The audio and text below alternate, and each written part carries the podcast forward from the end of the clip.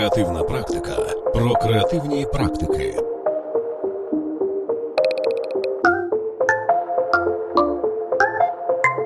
Ведучий подкасту Анатолій Попель.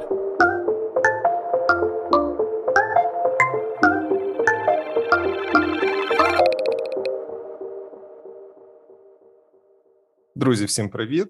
Це Анатолій Попель, SEO Cases та ведучий подкасту Креативна практика про креативні практики. І сьогодні у нас буде дуже крута розмова про тему, яка я думаю, вас всіх дуже цікавить. Е, ми будемо сьогодні говорити про нейромережі. А співрозмовник мій це людина, яка цією темою палко цікавиться. Це Володимир Чернер, власник та SEO компанії New Strategies. Вітаю, Володимире. Всім привіт. Отже, у нас сьогодні буде багато тем, щоб було цікаво. Ми будемо говорити про те, в принципі, звідки беруться витоки штучного інтелекту, що його пов'язує з нейромережами, які види нейромереж бувають, і як їх можна використовувати в своїй роботі, якщо ви є дизайнером, копірайтером, креативним директором, як вони можуть допомагати нам сьогодні. Ну і саме ключове, мабуть, те, що хвилює дуже багатьох це те, власне, як е, нейромережі вплинуть на ринок праці, чи не залишать вони нас без роботи. Про все це сьогодні поговоримо в нашому випуску.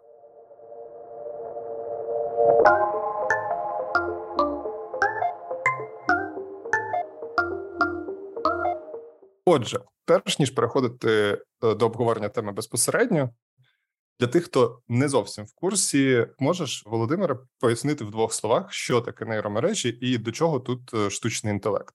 Диви, якщо дуже простою мовою, то по суті будь-яка нейромережа це програмний код, який складається з таких собі нейронних вузлів. Вони збудовані по аналогії з людським мозком, з людськими нейронами, з людською нейронною системою.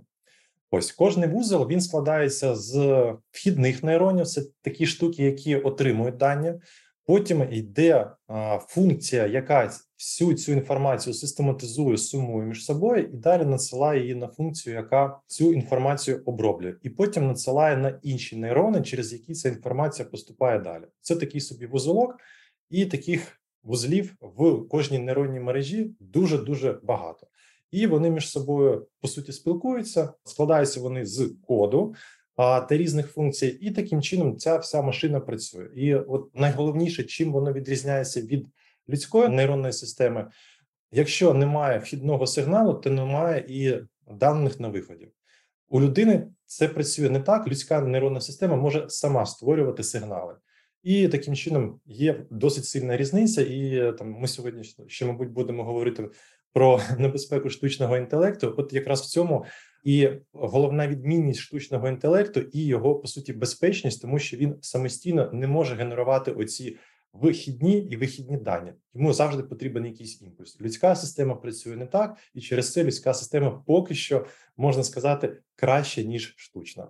Я так е, розумію, що навіть ця назва нейромережі, вона ж насправді відсилає нас до анатомічної складової, то що у людини теж є нейрони, по суті, мозок теж є своєрідною нейромережею. Да, да, все так. Якщо говорити про нейромережі зараз, то я маю на увазі штучні нейромережі, то мені здається, що для широкого загалу до недавніх пір, до минулого року, про цю тему було відомо відносно мало. Тобто були ентузіасти, які за цією темою е, слідкували дійсно давно і обговорювали її, і говорили про її перспективи, і про її ризики, і про все це. А для широкого загалу саме поняття штучний інтелект стало відомим. Е, не так давно, і тим більше його використання. От як ти давно слідкуєш за темою штучного інтелекту? Коли ти почав е, нею цікавитись? Чесно кажучи, приблизно десь з листопаду минулого року. От коли почав з'являтися чат GPT, причому він став з'являтися дуже часто в Тіктоці, і, мабуть, розвиток Тіктоку він певною мірою сприяв розвитку і нейромереж, бо саме в Тіктоці Було багато різних вірусних роликів, де можна було побачити, як працює чат GPT, які нестандартні запити він обробляє. Потім з'явилися і Midjourney, як з нею працювати. Потім Stable Diffusion та інші, і все це нагадувало такі вірусні відео. Це було цікаво. Я теж цих е, відео дуже багато надивився. Спочатку побачив відео про чат GPT, Мене це зацікавило, але ще на тоді чат GPT е, не був доступний в Україні.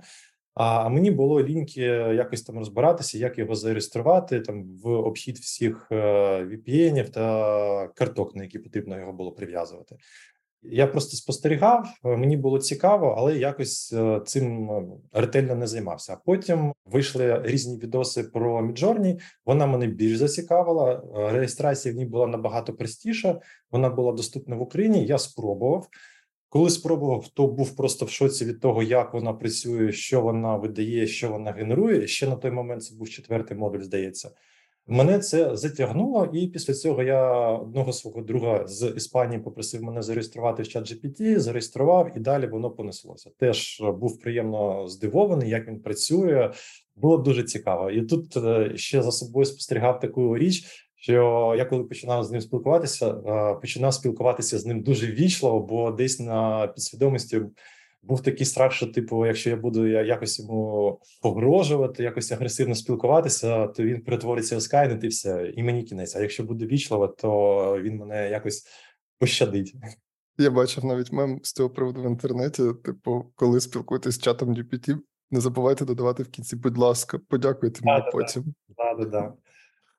Я думаю, до речі, чат GPT дуже цікавий приклад нейромережі. Знаєш чому? Тому що от чат-боти, чат-боти mm-hmm. існували давно, і ми давно спілкувалися з електронними асистентами. Наприклад, у Приватбанка, коли ви є клієнтом Приватбанка, то ви дуже багато спілкуєтеся з роботами, і це давно відбувається. Це відбувається вже, мабуть, там років, ну може 5, може більше. Е, я з внутрішньою кухнею не знайомий, але я добре знайомий з їхніми роботами, і е, це ті чати, з якими ви стикалися, коли працювали, наприклад, там в Прива 24 і вам треба було закрити якесь питання. Ви спілкувалися не з е, менеджером служби підтримки, а з ну з чатом, ну умовно, чат-ботом. Uh-huh. Ну і про чат GPT каже, що це теж чат-бот. Але як ти вважаєш, в чому фундаментальна різниця того чат-бота, який існував у Приватбанка 5 років тому, і чата GPT. Що робить чат GPT таким видатним порівняно з старими чат-ботами? Ти знаєш, я думаю, що є декілька таких речей, але а, найголовніше по суті, чат GPT і є такою більш-менш класичною нейромережею, бо до цього там ті чат-боти, з якими ми працювали, це більше був якийсь такий програмний скрипт. Причому не складний. Тобто, перше, це простий програмний скрипт, і по-друге, не складний. Коли ти ставиш йому якесь питання, якщо відповідь на це питання є його базі, він відповідає. Якщо відповіді на це питання немає, то все він пропонує тобі якусь іншу відповідь по типу відповіді на це питання немає. Ось вам кнопочки, оберіть, що ви хочете, або задайте інше питання. А чат GPT, він відрізняється тим, що от якраз в нього дуже велика база текстових запитів, які він в собі вже тримає і він має на це відповіді. І друге, він а, може навчатися, тобто він завдяки тій інформації, яку оброблює, він ще може генерувати щось кардинально нове, чого раніше в його базі не було, і потім знову ж таки навчатися, навчатися і навчатися в такій геометричній прогресії. Ми раніше теж тим клієнтам завжди продавали там, наприклад, сайт на базі нейромережі. Або там, наприклад, є у нас е, в Україні декілька кейсів від інших агенцій, там з каналом Дождь ISD робили, але це по суті знову ж таки не класична така нейромережа, це просто програмний скрипт, який навчили відповідати на певні запити, і він дуже сильно обмежений. А от у чата GPT таких обмежень по суті немає. Ну тільки там головне обмеження, що в нього є інформація там до 21-го року, і далі він поки що не йде. Хоча вже з'явилися конкурентні аналоги по типу Барда, і є ще такий чат Клод. Е, а вони вже е, натренувалися на інформації. Після 21-го року на поточній інформації можуть видавати дуже цікаві рішення і цим сильно відрізнятися від чату GPT. Тобто, чат GPT – це набагато складніша нейромережа, і в принципі вона є нейромережою, а не просто якимось програмним скриптом. Я так думаю, що е, якщо підсумувати, то це можна озвучити таким чином. Виходить, що до чату GPT чат-боти існували. Але mm-hmm. те, як вони працювали, було принципово інакше влаштовано. Якщо ви граєте в комп'ютерні ігри, це приблизно було так, що ви могли спілкуватися з чатом тільки на задані теми, які цей чат вмів обговорювати, і кількість текстів, які ви могли йому написати, навіть якщо вам здавалося, що це ви пишете довільний текст, вони насправді були обмежені. Відповіді цього чату були обмеженими, і він не намагався відповісти на це питання якось по-новому, інакше. Він завжди віддавав скриптову відповідь в комп'ютерних іграх. Це працює приблизно так само. Ви не можете задати довільне запитання. Ви приходите до персонажа, і ви задаєте йому питання, яке прописано сценарієм ігри, і ви не можете задати інше питання. Не могли задати інше питання. Да. А чат GPT, ви йому можете задати питання, яке захочете, довільне в будь-якій формі, і він зрозуміє вас і відповість дуже персоналізовано під вас, і ця відповідь буде е, сприйматися дуже осмислено. Тому ці відповіді були самі собою дуже цікавими, тому що виходить, що чат GPT, з ним можна було спілкуватися на довільні теми.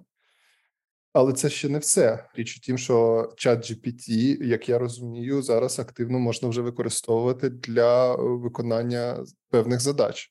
Тобто, чат GPT сприймається не просто як спосіб пошуку інформації і, і якийсь там помічник. Він сприймається ще як можна сказати, такий автоматизований член колективу.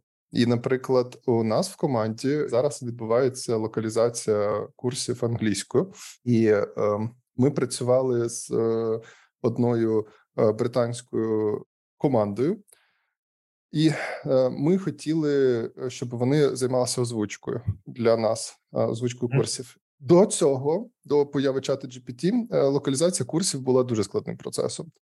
Потрібно було спочатку перекласти текст. Потім перекладений текст. Ну, ми зверталися, звісно, до перекладачів українських, але перекладений українцями текст був часто не дуже нативним для людей заходу, тому що ну ми, коли перекладаємо, досить часто використовуємо паттерни нашої мови, і е, реально цей текст, хоч і здається, там нормально написаним і відповідає, начебто, правилам граматиці англійської мови, але для людей, які живуть там в Британії чи в Сполучених Штатах, е, ці тексти виглядають ну неорганічними. І через це доводилося звертатися до uh, native editors, тобто редакторів, що живуть в тому регіоні, в якому ти хочеш публікувати контент. І це була марудна, тривала, складна робота. Коли з'явився чат GPT, е, наша команда почала просити чат GPT допомагати. І з одного боку, ми просили його допомагати з перекладом, і він робив це дуже швидко. Е, він переклад робив прямо миттєво. Другим кроком було те, що коли він робив переклад, наша команда просила його після перекладу: а можеш тепер зробити так, щоб він звучав more native, тобто більш е, характерно для того чи іншого регіону. Можна було сказати more native or Great Britain. Більш uh-huh. ну, там, нативно для Великобританії, і він настільки круто переписував тексти, що наша британська студія озвучки вона була просто приголомшена якістю наших сценаріїв і того, наскільки вони круто насправді написані, наскільки вони органічні. Це для нас було дуже сильним посиленням. А далі більше наша команда, яка займається маркетингом, вона стала залучати чат GPT, зокрема в створення плану публікацій. Вони е, пропонували чату GPT допомогти скласти план публікацій для, скажімо, там соцмереж, і вони питали, які зараз є там актуальні теми, про які пишуть е, в соцмережах. І чат GPT насправді і на це питання відповідав. Він казав: ось є такі-то теми. І, наприклад, він там чіпляв тему не знаю, нейромереж, і команда питала: а які там теми для галереї в інстаграмі про нейромережі, ти би міг порекомендувати. І він видавав е, велику кількість е, тем, які дійсно були цікавими, які е, могли зачепити людей, і це насправді дуже сильно покращувало процес роботи і пошуку ідей, генерації ідей. Тож можна сказати, що, хоч формально чат GPT і кажуть, не створює оригінальний контент. Це означає по суті, що, начебто, тексти, які написані чатом GPT, вони так чи інакше е, ґрунтуються на базі знань, яку він вже має, і він не генерує ну там принципово новий текст.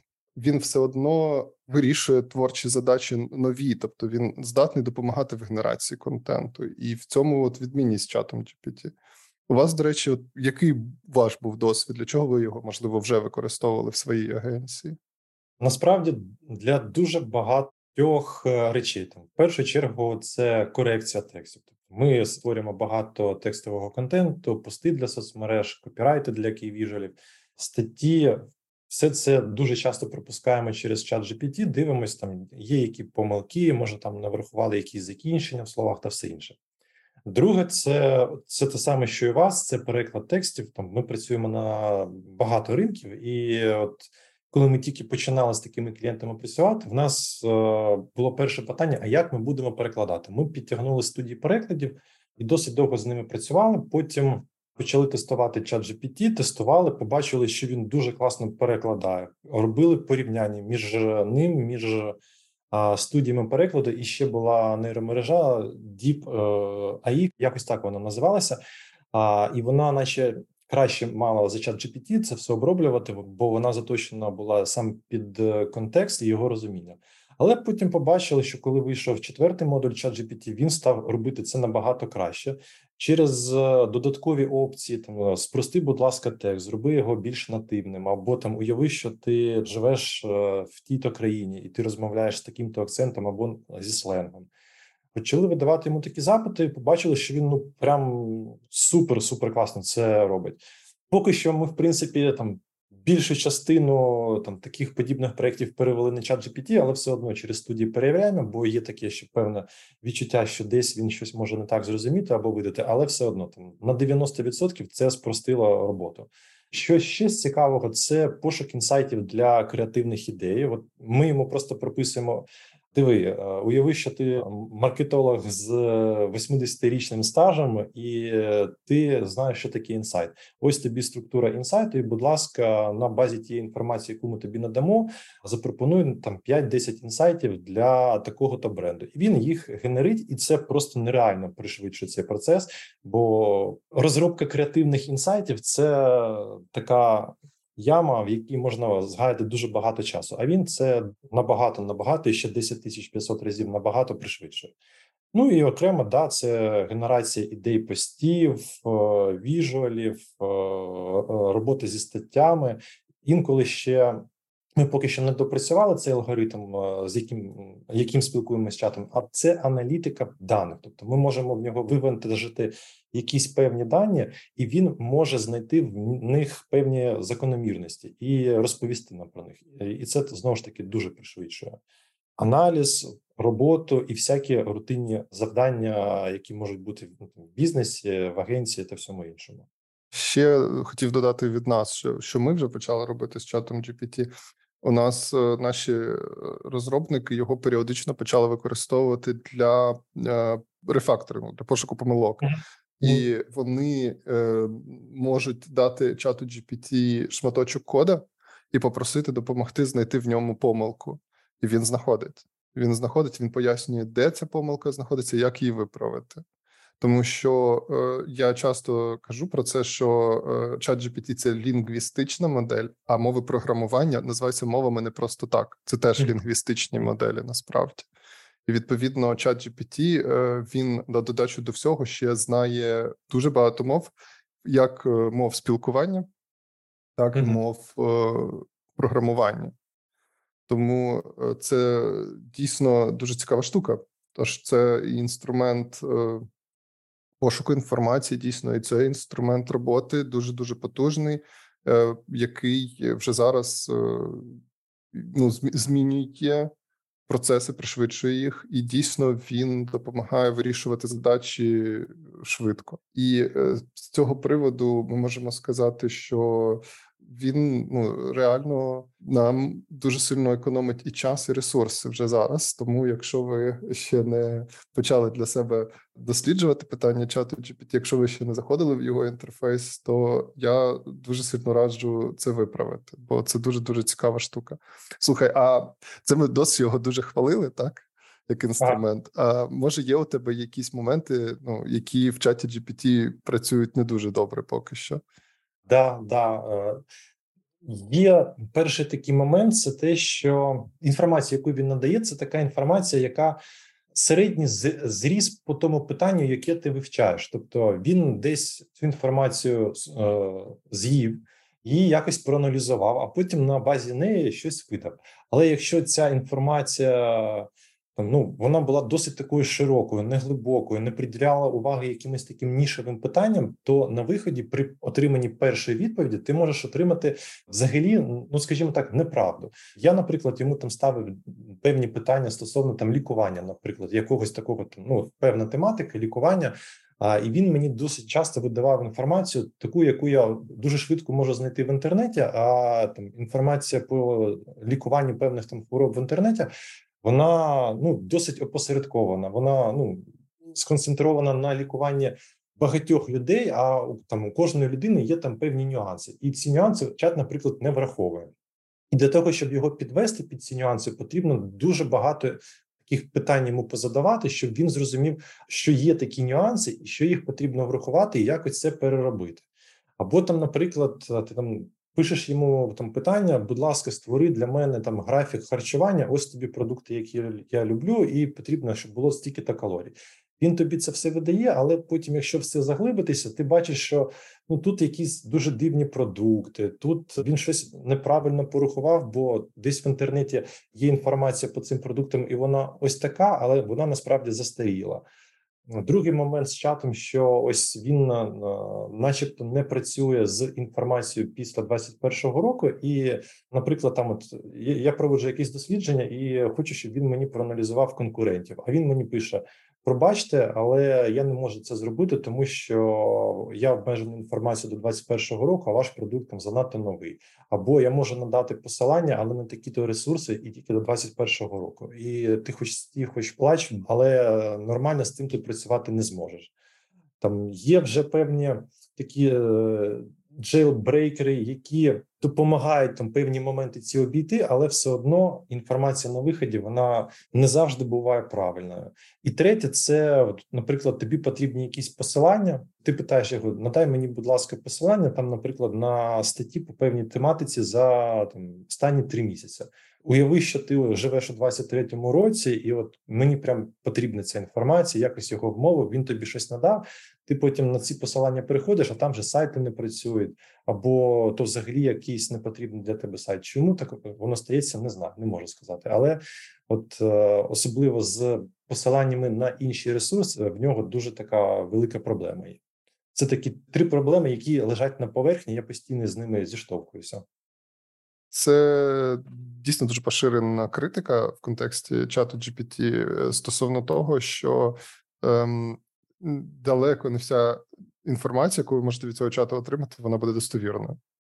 Бо він працює з великою кількістю джерел, і поки що є велика проблема стосовно якості цих джерел і критичного аналізу цих джерел. Тому може запросто бути така ситуація, що він відповість вам на будь-яке запитання, але не обов'язково відповість правильно. І е, це просто означає, що що поки що дуже рано робити там суттєві висновки. Слухай, а що ти думаєш про ці випадки? Е, це не про чат GPT, якщо що, це про інший штучний інтелект, е, майкрософтівський. Що ти думаєш про ці історії, коли е, чат розповідав, що він слідкує за розробниками? Я думаю, що це правда. Ну він же збирає всю інформацію, от він її зібрав, і ті люди, які його створили, вони напевно про це думали, і і от вони думають: Окей, ми отримуємо інформацію, що ми будемо робити з нею далі. Можемо нічого не робити, а можемо якось її використати. Якщо це буде порушувати якісь права, ну просто не будемо про це якось афішувати і казати.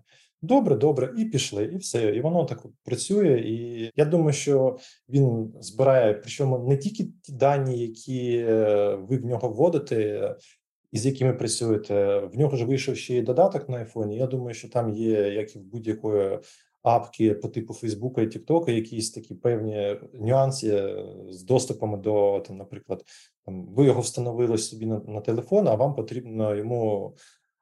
Дозволити доступ там до камери, до фото, до там не знаю до якихось текстових, е, наприклад, до календаря або до пошти. І якщо він отримав доступ, все це далі він ці дані може якось обробляти, вивчати і використовувати. А все, що вам залишається, це погодитися з політикою конфіденційності, яку ніхто ніколи не читає.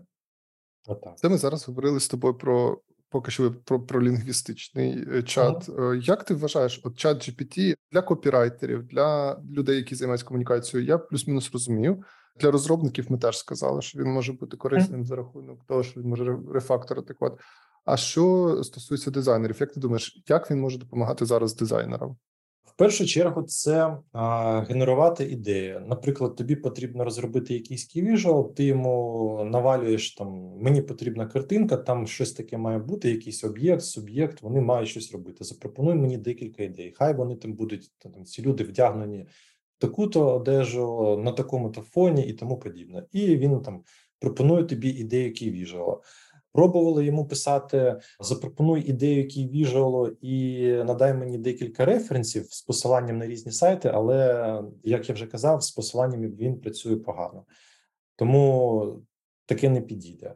При цьому, якщо він надав тобі якийсь опис ківіжуала, ідею ківіжуала, далі е, він же по суті може створювати промпти, це текстові такі підказки, з якими дизайнер вже може піти в інші нейромережі і там з ними працювати. Там створи, будь ласка, мені промпт для Midjourney. Створив, пішов працювати. Створи мені дуже дуже короткий запит для Adobe Firefly, і після цього там можна піти в Adobe Firefly і якось там вже щось допрацювати. Тобто, перше, це ідея, друге це генерація промптів. Третє, ми це тестували, але воно на виході працює поганенько. Це там підбери мені якусь палітру кольорів співвідношення кольорів, чи якісь такі інші рутинні завдання, якось типу подумай за мене. Але отут він поки що це виконує дуже погано. Нам не подобається, тому про це ми поки що там активно не говоримо. Я так розумію, що можна звертатися до нього, зокрема для того, щоб згенерувати, ну скажімо, там рибний контент для. Там посадкової сторінки, тощо, ну, якщо ти хочеш зробити концептуальний проект про якусь вигадану, наприклад, криптовалюту, і е, тобі ну не хочеться самому вигадувати весь текст, не хочеться, щоб він був неякісним, то можна попросити чат GPT такий текст написати. Да, повністю погоджуся. Я навіть про це не подумав, бо ну там для мене це вже така рутинна задача, що воно просто вже таким фоном постійно в кожному проєкті йде, що ну наче воно так завжди і було. Тому я про це навіть і не розповідаю. Там от зараз, наприклад, сьогодні буду робити презентацію для клієнта, і там, наприклад, мені потрібно продумати як е, можуть виглядати деякі е, там пости, сторіси, повідомлення з точки зору бренду, і мені, щоб це продумати, потрібен якийсь текст. Ну, типу, от ось пост, там така картинка, а і якийсь текст має бути, його потрібно показати клієнту. І що я для цього можу зробити? Там піти до нашого smm відділу, поговорити з smm хедом він виділить smm менеджера і він це напише. Але мені це потрібно там, наприклад, зробити протягом двох годин. Ну я не встигну це зробити. Тому є чат GPT, і там він для мене може згенерувати якийсь текст. Не ідеальний, але добрий. І для мене добре це вже робочий варіант. Тому ось так. Оце ми зараз поговорили з тобою про чат на основі лінгвістичної моделі. Угу. Я думаю, що дуже багато кого з наших слухачів цікавлять нейромережі, які працюють з графічними матеріалами, і власне про них ми поговоримо в наступному блоці. Ви слухаєте подкаст про дизайн, творчість та креативні індустрії.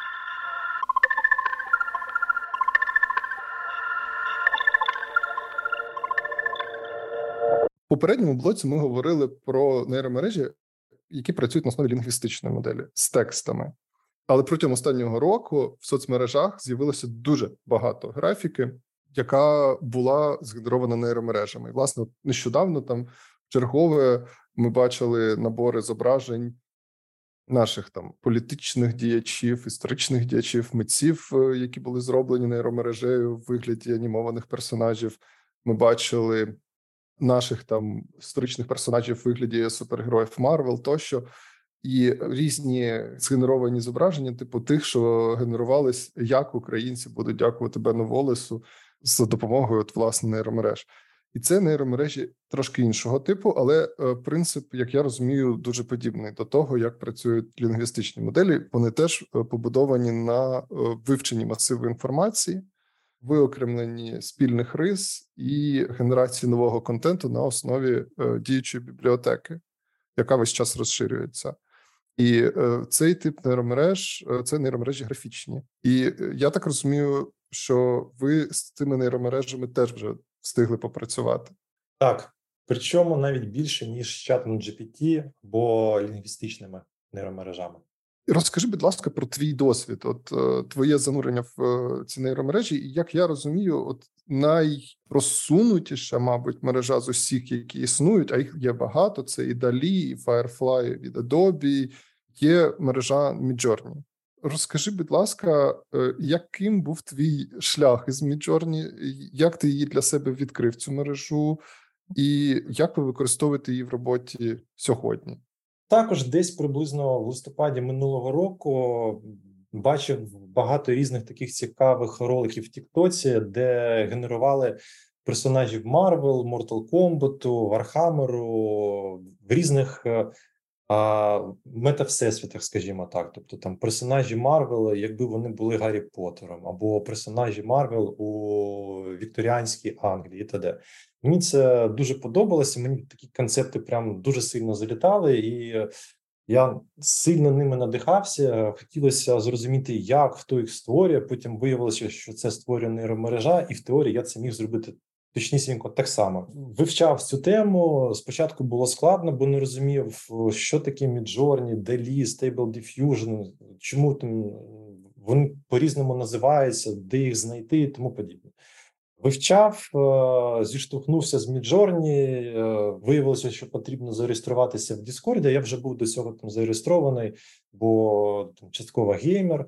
І е, для мене це виявилося набагато легше ніж чатом GPT. Тому зареєструвався в Midjourney, Вона ще тоді була безкоштовна, 20-25 генерацій було, і е, почав е, пробувати. Там перший мій запит був це Кремль вогні, палає.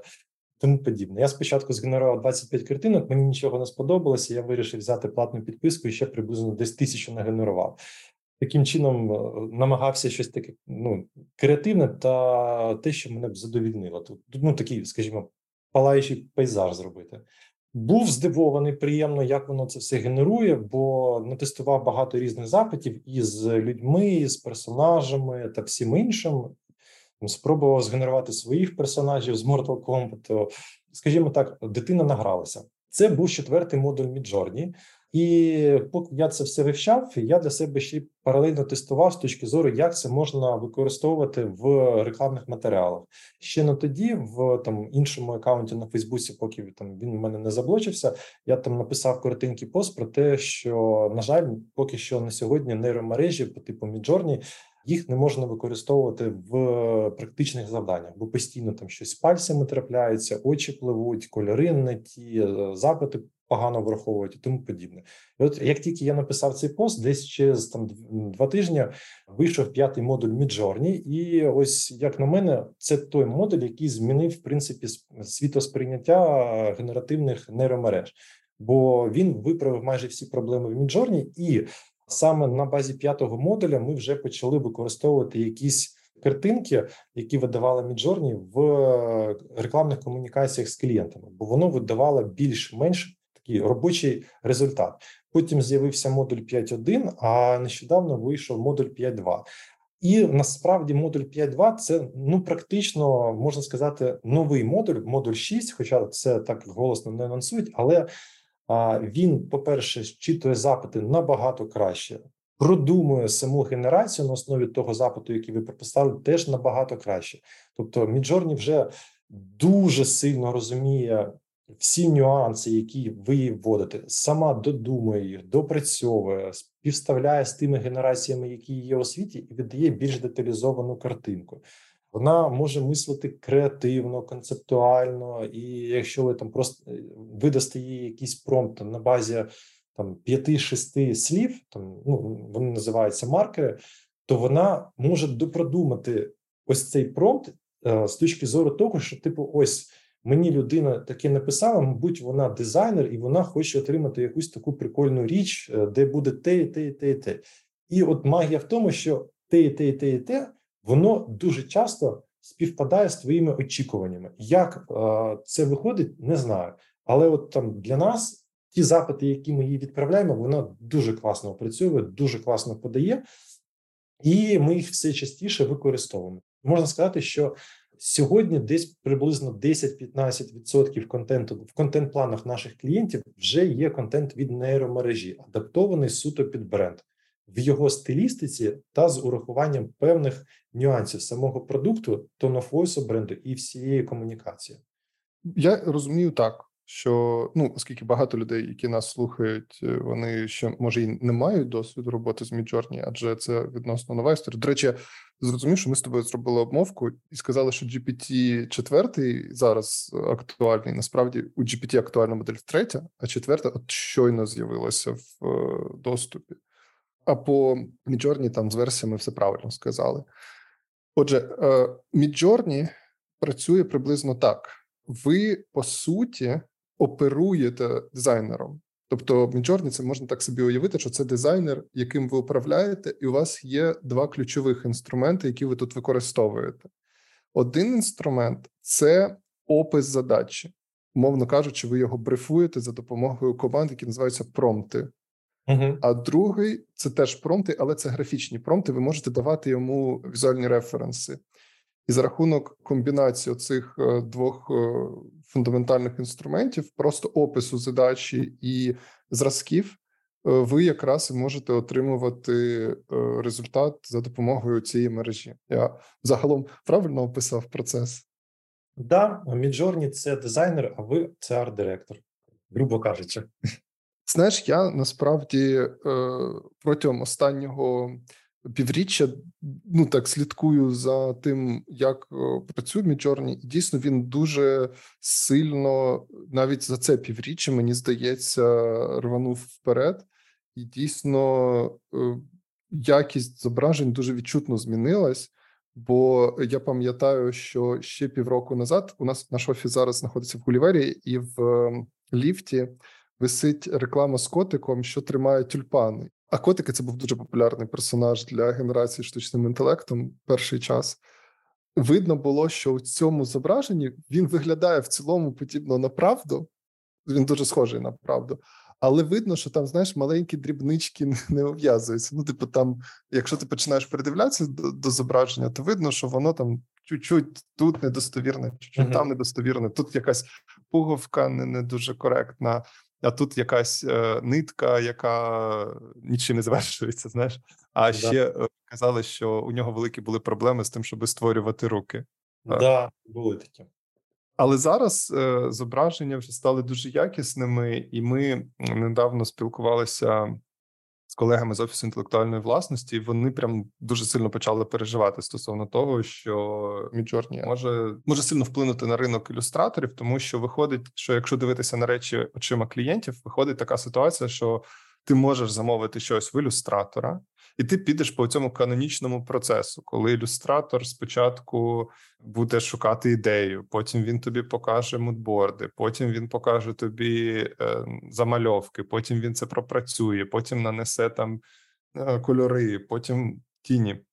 І ти отримаєш готове зображення не одразу. І не обов'язково те, яке ти хотів, а перемалювати буде складно, і Натомість у тебе є можливість звернутися до цієї нейромережі, показати як зразок, чого ти хочеш, і вона тобі видасть такий обсяг е, варіантів, який ну, жоден ілюстратор видати не здатен. Я так розумію, що ви власне є одним із таких замовників, е, і ви маєте таку ж саму альтернативу звертатися там до ілюстраторів або до нейромережі. Як ти взагалі на цю ситуацію зараз дивишся, і е, чи варто ілюстраторам, зокрема, е, переживати через появу Midjourney? Я думаю, що варто, але варто переживати з точки зору того, що потрібно навчитися з нею працювати, а не ігнорувати. Бо якщо припустимо, ти ілюстратор, з'явилася Midjourney, вона працює, і там, наприклад, кількість запитів до тебе вона зменшилась через те, що люди Зрозуміло, що можна витрачати менше коштів, отримувати результат швидше, тому подібне.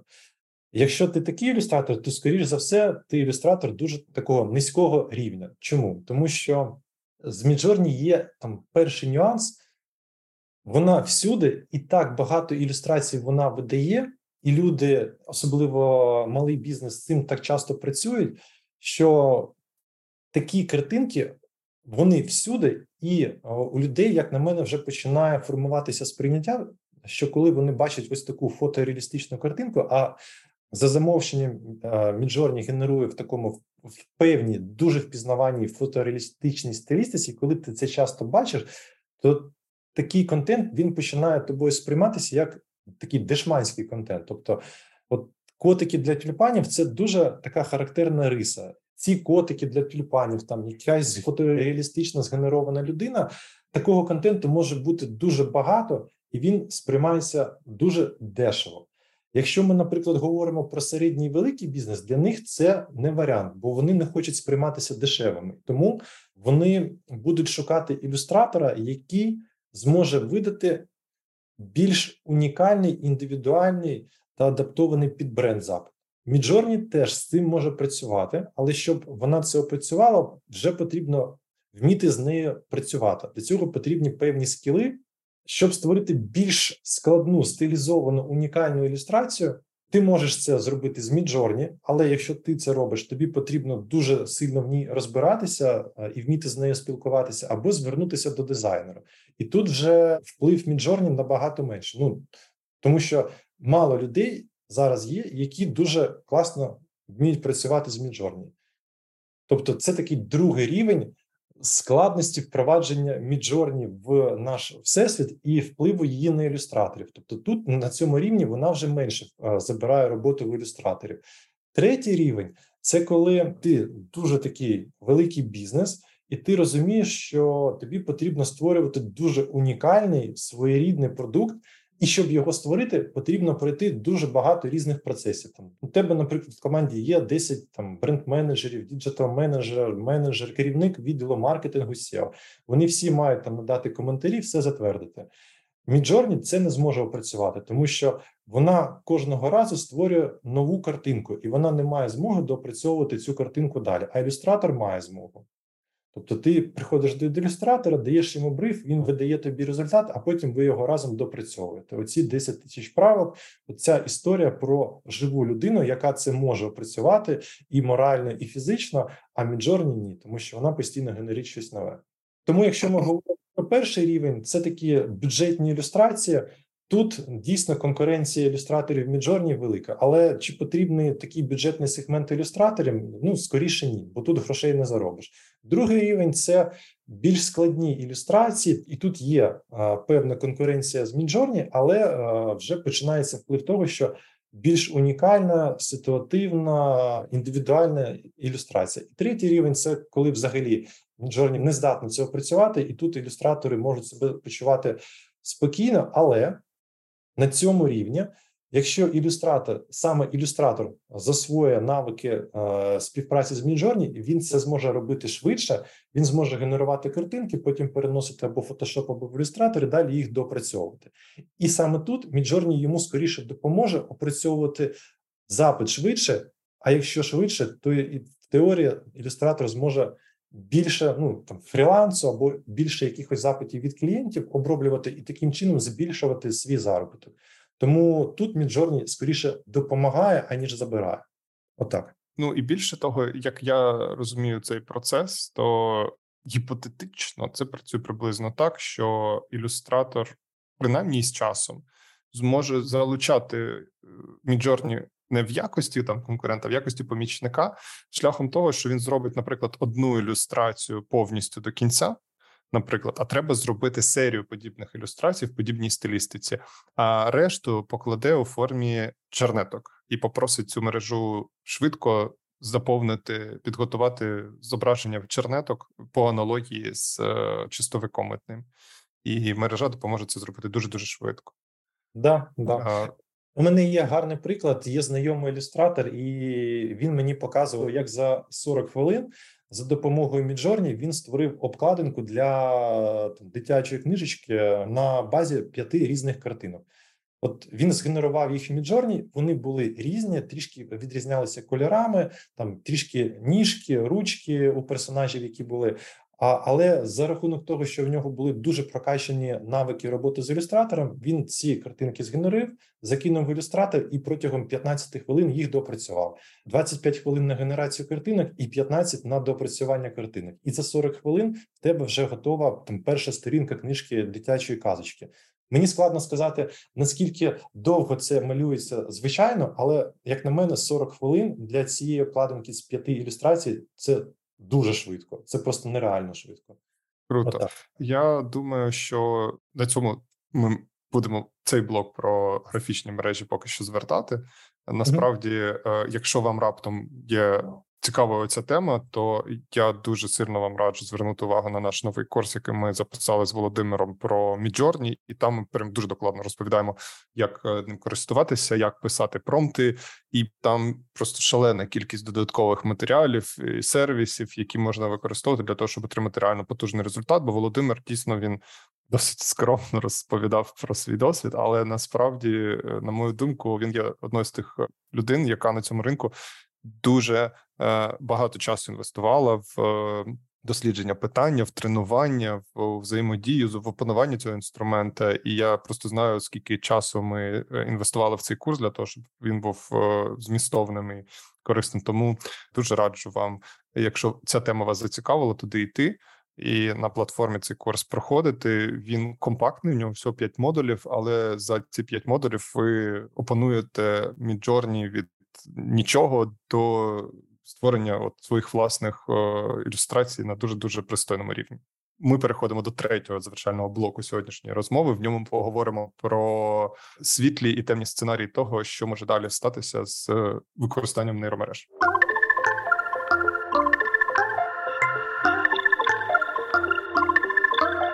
І ми приходимо до останнього завершального блоку сьогоднішньої розмови, в якому ми поговоримо про е, світлий і темний варіант майбутнього пов'язаного з нейромережами. Я думаю, що е, звісно, хочеться завжди завершувати на світлій ноті, але е, зробимо цього разу інакше. Поговоримо про світлий варіант того, як нейромережі можуть вплинути на нашу роботу, і в чому є позитив їхньої появи з моєї точки зору, і з точки зору Володимира, я я, мабуть, почну. А Володимиру потім передам слово, щоб він подумав і сказав, е, що він думає позитивного можуть привнести нейромережі як в нашу роботу, так і в наше життя. Почну з того, що в короткостроковій висячній перспективі нейромережі насправді здатні дуже сильно підвищити якість нашої роботи і підвищити швидкість нашої роботи. І попри те, що зараз говорять активно про те, що нейромережі позбавлять роботи багатьох людей. Я думаю, що треба сказати, що ми це вже проходили, що людство вже стикалося з е, втратою роботи е, через е, технології, і це було пов'язано з тим, зокрема, що колись були роботи по типу того, що в Британії були люди, які стукали по вікнах такою довгим дрючком для того, щоб людей будити. І ці люди отримували за це зарплату. Вони прокидались дуже рано, брали свій довжелезний дрючок і били їм вікна для того, щоб люди мали можливість прокинутися. А потім з'явилися будильники, і робота цих людей стала непотрібна, і і вся ця індустрія е, ранково балкодрюкальних е, будильників вона зникла. Е, так само були раніше фабрики, на яких все, що виготовлялось, там взуття. Автомобілі, різні прилади, тощо вони виготовлялися вручну. Тобто були люди, які просто викрутками, молоточками і іншими інструментами збирали докупи, скажімо, там меблі тощо. Але коли е, почали з'являтися автоматизовані системи, то багато роботи на цих заводах е, більше не потребували людської участі. Наприклад, е, є заводи, на яких і досі люди клеють наклейки на пакування хліба, а є заводи, на яких е, це робить е, машина. І ось така ручна робота вона з автоматизацією зникає. Натомість з'являється простір для е, нових робочих місць і вивільняється дуже багато енергії. Тому що насправді, попри те, що зараз всі бідкаються про те, що типу індустрія ілюстраторів зазнає дуже великих втрат, насправді поява Midjourney навпаки може привести до іншого. Може спростити доступ до створення ілюстрацій і дати можливість створювати ілюстрації тим, хто насправді не вміє рисувати, у кого немає здібностей до малювання, і ви можете отримати свого власного ілюстратора, з яким вам буде легко працювати. Е, за дуже доступні гроші вам не доведеться його довго шукати, і це може якраз таки вивільнити творчу енергію людей, в яких просто так сталося. Е, ідеї є, і є якесь враження, що це йому подобається, це не подобається, але навичок робити це руками немає. І оця замкнена в клітині вашої неспроможності творча душа отримає нарешті шлях назовні. І ви зможете за допомогою нейромереж робити те, чого вчора не могли робити. Тож ця нова технологія вона насправді може дійсно окриляти і Е, відносно маленькі команди насправді зможуть виготовляти набагато більше продуктів. А наприклад, коли кажуть, що це там може сильно вплинути і послабити індустрію вебсайтів, тут я не погоджуюсь, тому що навпаки, нейромережі так влаштовані, що, наприклад, код. Е, для вебсайтів вони можуть писати якісніше згодом ніж е, звичайні розробники, і абсолютно очевидною є ця спайка, коли вже зараз в графічних редакторах з'являються інструменти, які називаються штучним інтелектом. А далі досить очевидно, що фігма дозволить вам, як там дизайнеру, досить швидко робити дизайн, і без е, залучення е, верстальників, без залучення фронтенд-розробників, е, робити верстку цього сайту без вашого знання мови HTML, CSS, яку треба знати зараз для того, щоб зробити пристойний сайт. Зробити пристойну верстку, це на себе заберуть якісь лінгвістичні штучні інтелекти пов'язані з графічними інтелектами, і звичайний веб-дизайнер зможе робити сайти набагато швидше. І так, через те, що це буде робитися швидше, за моделлю Time and Material сайти почнуть коштувати дешевше, а значить, вони стануть доступнішими для тих, хто вчора їх не міг замовити. Тобто, наприклад, малий бізнес, який не міг собі дозволити купити нормальний пристойний вебсайт, міг купити тільки поганий вебсайт, який би не, не був ефективний. Тепер зможе собі це дозволити, тому що процес спроститься і стане дешевше. І тому можна сказати, що навпаки, це може відкрити е, індустрію, і це такий буде світлий варіант е, розвитку подій саме в нашій індустрії, і тому опанування цих нейромереж для людей, які злучені в індустрії, дуже важливими. І це тільки один приклад. Це ми казали про креативну індустрію. Також можна сказати про те, що е, нейромережі вони в принципі пришвидшують дуже багато процесів, і ну окей, про креативну індустрію ще трошки поговоримо. Насправді треба сказати, що в креативній індустрії дуже багато марудних процесів, і е, через це дуже багато речей робляться повільно. А скриптовані речі, наприклад, в іграх, ми просто звикли до них, і вони нам здаються там абсолютно нормальними. Але насправді вже зараз компанія Ubisoft робить е, свій штучний інтелект, е, який називається Ghostwriter. І ідея цього інтелекту полягає в тому, що він буде генерувати вам відповіді на довільні запитання. Тобто, по суті, це все одно, що ви отримаєте можливість, скажімо, в грі відьмак в фентезійному світі ходити і задавати будь-кому будь-які запитання, і нейромережа Ghostwriter дозволить е, персонажам реагувати на ваші запитання, відповідати на них довільно, а не за сценарієм. Бо будуть також е, мережі, які генерують голос на е, основі написаного тексту. Вони вже існують ці мережі. Також ігри зможуть стати дуже персоналізованими. Ви досить легко зможете давати вашим персонажам власну зовнішність тощо і ігровий досвід від цього стане там ще цікавішим. Якщо говорити про інші галузі, то нейромережі дозволять суттєво зменшити якраз таки медичні помилки, адже зможуть давати набагато точніші діагнози ніж це робить людина за тим самим принципом. Тобто нейромережі отримують можливість досить ґрунтовно досліджувати, наприклад, е, аналізи людини, уловлювати закономірності, які сьогодні. Е, лікарі не помічають, тому що людина це складний механізм, там дуже багато аспектів. Та й е, фізиці, фізиці теж е, нейромережі дозволять досягати кращих результатів з тої самої причини. Вони зможуть обчислювати складні математичні задачі набагато краще, ніж це роблять е, люди, і все це призведе до загального підвищення ефективності розвитку е, технологій. Це ми говоримо зараз про світлий варіант.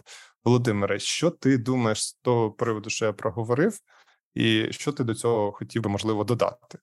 Да, тут багато багато інформації на вхідному запиті. Ну, по-перше, мабуть, е, я хотів би заспокоїти з точки зору того, що нейромережі вони призведуть до якогось бунту та революції штучного інтелекту. Чому про це говорю? Тому що, от е, ну, ми, ми працюємо з нейромережами, і найбільша частка страхів та якихось переживань, це те, що от саме нейромережі призведуть до, до того, що було в фільмі Термінатор, що штучний інтелект він зробить якусь революцію та повбиває людство. Це такий перший страх, з яким нам потрібно працювати, і насправді тут все дуже просто.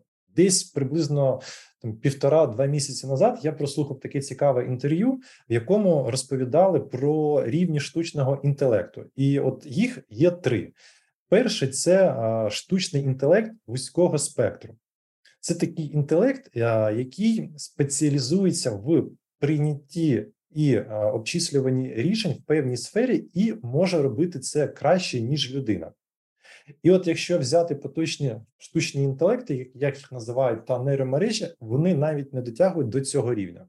Другий рівень штучного інтелекту це загальний штучний інтелект. Це такий інтелект, який вже перевершує людську свідомість, може розв'язувати там певні математичні логічні завдання, абстрактно мислити, все це порівнювати і робити це краще за людину в будь-яких категоріях, ринках, задачах та всьому іншому.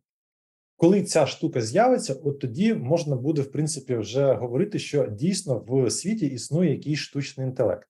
Але навіть тоді не потрібно буде якось переживати, тому що це не третій рівень штучного інтелекту. От третій рівень це суперінтелект, суперштучний інтелект. Це такий рівень штучного інтелекту, а який розумніший за все людство на землі. Тобто він настільки технологічний, що він може опрацьовувати інформацію швидше за все населення Землі. Грубо кажучи, якщо скласти мозок всіх людей на планеті, то вони все одно програють штучному інтелекту. От тоді, можливо, вже потрібно буде якось переживати, тому що людина просто не зможе осягнути про що думає цей суперштучний інтелект, які в нього плани, і спрогнозувати його діяльність. Але як на мене, до такого рівня ще не 10, не 20, навіть не 100 років е, зростати. Тому поки що можна бути спокійними і спокійними ще декілька поколінь, як мінімум. Тобто не треба боятися штучного інтелекту. Це перше. По-друге, стосовно переживання втрати робочих місць через штучний інтелект. А що я тут можу сказати? Це дійсно реальний виклик.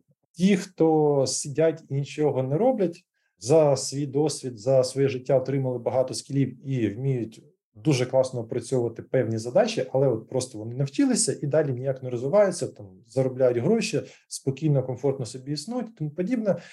Таким людям дійсно варто переживати, тому що дохід може зменшитися. А чому? Тому що ну от візьмемо еволюцію. Еволюція нам каже: якщо ти стоїш на місці, тебе з'їдять або ти вмреш. Тобто ти не переживеш еволюцію. А якщо ти рухаєшся разом з еволюцією, ти живеш і ти адаптуєшся під це все. І от е, штучний інтелект, нейромережі, Midjourney, ChatGPT та інші, це, е, скажімо так, такий певний важіль, який примусово для людей по суті їх підштовхує до можна сказати еволюції, до того, щоб вони розвивалися. Ті люди, які не будуть розвиватися, не захочуть там освоювати нейромережі. Вони збережуть, звісно, свої скіли, і якусь частину роботи там певний час вони будуть зберігати, зможуть себе прогодувати. Але чим далі, тим гірше, тим сильніше буде зменшуватися потік запитів до них. Вони будуть поступово втрачати ці запити, свою роботу, гонорари та все інше.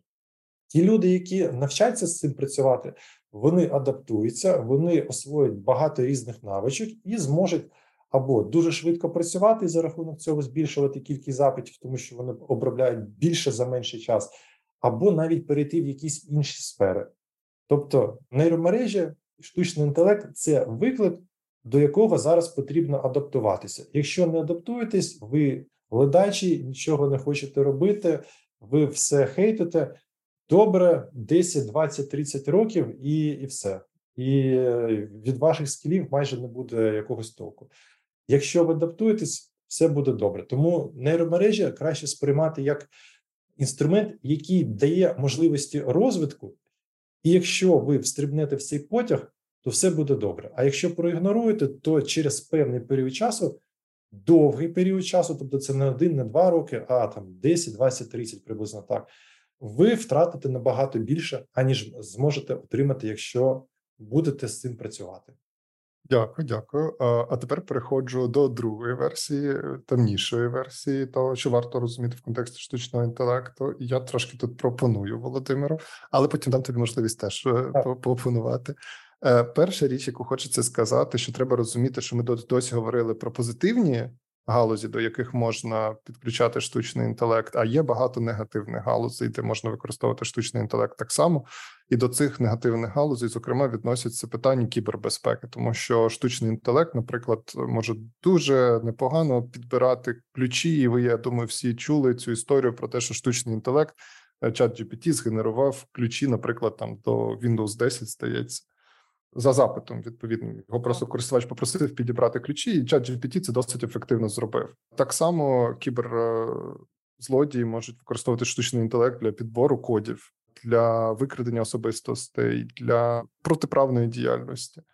Також треба розуміти наразі е, темний бік е, штучного інтелекту, який криється на тому, що штучний інтелект е, наразі не є врегульованою з точки зору авторського права технологію, бо в основі нейромереж типу Midjourney криється роботи інших авторів, які на сьогоднішній день не отримують жодної винагороди з того, що фрагменти їхніх робіт використовуються і е, це питання є предметом вирішення судових спорів от прямо зараз.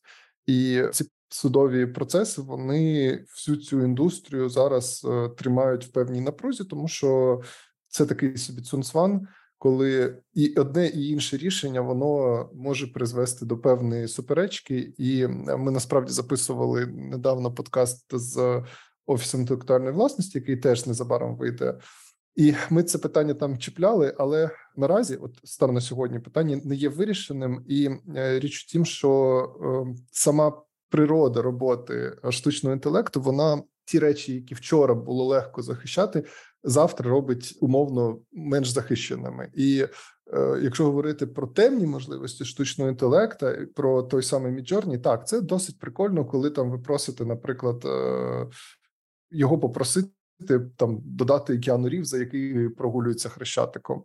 Але е, ця ж технологія може бути використана і для фальшування реальності, і для створення. Ну вже вибачте за такий приклад порнографічного контенту на основі зображення за участі ну вас, вас особисто і е, зірок будь-яких. Тобто, що заважає вам, умовно кажучи, попросити е, нейромережу згенерувати зображення чи відеоконтент е, з якою-небудь там е, зіркою, знаменитістю чи не знаменитістю, а просто знайомою вам людиною.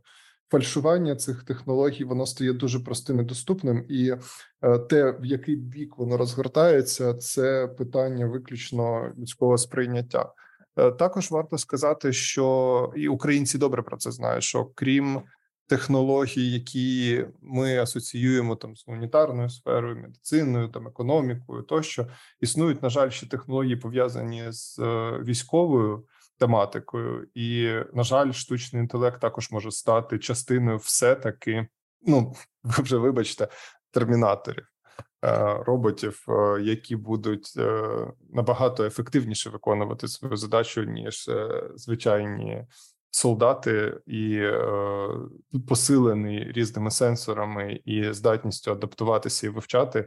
Е, ця технологія може бути дуже небезпечною, і це теж небезпека. А що казати про те, наскільки швидко ми наближаємося до майбутнього, е, в якому штучний інтелект вже є складовою частиною нашої реальності? Перш за все, треба сказати, що як би там не вирішувалися ці судові спори, ми перемістилися в е, епоху штучного інтелекту. Ми вже знаходимося в цій епосі, І е, ця епоха вже з нами. Вона вже нікуди не піде. Ми будемо жити в світі зі штучним інтелектом. І е, якщо говорити про темпи розвитку, от Володимир казав, що темпи розвитку не будуть швидкими. Це так і не так одночасно, тому що з одного боку, якщо б ми е, думали ретроспективно і спирались на закон Мура, який каже про те, що там створити штучний інтелект, який би відповідав тим критеріям, про які говорив Володимир, то мабуть це займало би багато часу. Але вже зараз е, розроблюються нові технології, зокрема квантові комп'ютери. І оці е, обчислювальні е, потужності є от тим самим фактором, який стримує розвиток штучного інтелекту. Щойно з'являється технологія квантових комп'ютерів, темпи розвитку штучного інтелекту можуть е, суттєво пришвидшитись, і ми можемо перейти на наступну сходинку набагато раніше. І я думаю, що люди дійсно до цього можуть бути не готовими. Що казати про втрату робочих місць, то тут все таки треба розуміти, що все тільки здається, що у нас там супер багато часу. Насправді динаміка розвитку така, що можна вважати, що зараз, наприклад, вебсайти створюються командами людей, які там кожен має унікальну експертизу, і в сукупності вони ці команди роблять багато роботи. Хтось пише тексти, хтось робить графіку, хтось робить верстку. Але я думаю, що для багатьох людей, для багатьох бізнесів, е, якщо з'явиться сервіс, в який ти можеш завантажити бриф і отримати майже готовий вебсайт і він буде якіснішим ніж е, ці от поточні, там, типу, погані шаблонні сайти. А який буде от персоналізований під твій логотип, і це буде робитися дуже швидко. Це може стати для нас е, серйозною загрозою, до якої індустрія насправді до кінця не готова. Єдиний висновок, який я можу тут е, для себе зробити зараз, перш ніж передам слово Володимиру, який я впевнений, знайде якісь слова, щоб вас заспокоїти це те, що оскільки штучний інтелект стає невід'ємною складовою нашого життя, то дуже важливо, щоб ми, люди, які залучені в креативній індустрії, якомога раніше починали його вивчати з одного боку, а з іншого боку, ті речі, які я проговорював, вони потребують дуже важливого етичного пропрацювання цієї технології, адже те, до яких наслідків вона нас приведе, дуже сильно залежить від того, що відбувається в душі людини, яка використовує цю технологію. Тут Володимире, тобі слово. Так, так. повністю погоджуюсь, що е, головне це зберегти людяність у цьому процесі. Що ще можу додати стосовно безпеки? Як на мене, тут хто кого першим з'їсть і хто е, першим адаптується до захисту, так щоб тебе не з'їли. Тобто є можна використовувати нейромережі для того, щоб там підбирати паролі, а можна використовувати нейромережі так, щоб вони генерували такі паролі, до яких е, буде дуже складно підібрати якийсь там інший пароль. Тому, якщо нейромережі можна використовувати для взламу, так само можна нейромережі використовувати для захисту. Хто перший це зробить, то ти виграв. Як це буде в реаліях, будемо дивитися скажімо так, головне не стати тією людиною, яку взламають чи щось погане зроблять. Тут ну тут певний рендом, але ми, як звичайні люди, ну ми на це не можемо суттєво повпливати, тому як воно буде, так воно і буде. Все, що ми можемо, це адаптуватися. І ти правильно сказав, що по-перше, потрібно за цим з цим е, слідкувати, бути в темі, встрибнути в цей потяг і намагатися в ньому утриматися. Це так само, там, грубо кажучи, як е, з нашими бабусями. Е, вийшли смартфони, вони вже не так активно їх вивчали, не так їм е, активно займалися, і там на сьогодні максимум, що здатні робити більшість бабусь, це користуватися вайбером. До нейромереж вони вже не доходять. Їм це дуже складно зрозуміти. Чому тому, що вони свого часу не почали там вивчати якісь певні технології, які поступово нас привели до нейромереж. Тому тут і діє такий принцип: якщо е, ну є щось таке нове технологічне, то краще за все його вже починати вивчати. Бо там через 20-40 років, коли там ми з вами всі постаріємо, ми можемо притворитися в бабусь, які не будуть розумітися на цих технологіях, і без своїх внуків та дітей вони вже в цьому не розберуться і будуть такими динозаврами. Тому вивчайте і не становіться динозаврами. Все, що я можу сказати. Дякую, дякую, Володимире. Ну від себе я скажу, що те, що зроблять технології для вашої кар'єри, дуже сильно буде залежати від того, як ви будете до них ставитись. Якщо ви побачите в нейромережах вашого партнера, то нейромережі можуть вашій кар'єрі допомогти. Якщо ви будете бачити в них конкурента, то вони можуть дуже суттєво вашій кар'єрі зашкодити. Тому тут вибір за вами. Але я би особисто радив е, вже зараз обов'язково обов'язково в свою особисту карту розвитку, в свій план навчання обов'язково додати питання штучного інтелекту нейромереж і платформ, які е, там існують, і вже почати працювати з ними і розбиратися з тим, як вони працюють. Чим раніше ви це почнете робити, тим краще. На цьому сьогоднішній випуск ми будемо вже завершувати. Я сподіваюся, вам було цікаво. Мені особисто було дуже цікаво. Я дуже дякую Володимиру за цю розмову. І якщо вам сподобалось, будь ласка, не забувайте ставити вподобайки, ділитися цим контентом, підписуйтесь, щоб не пропускати нові випуски. Володимир, дуже дякую за розмову. Навзаєм будемо на зв'язку. На зв'язочку. Слава Україні! Героям слава!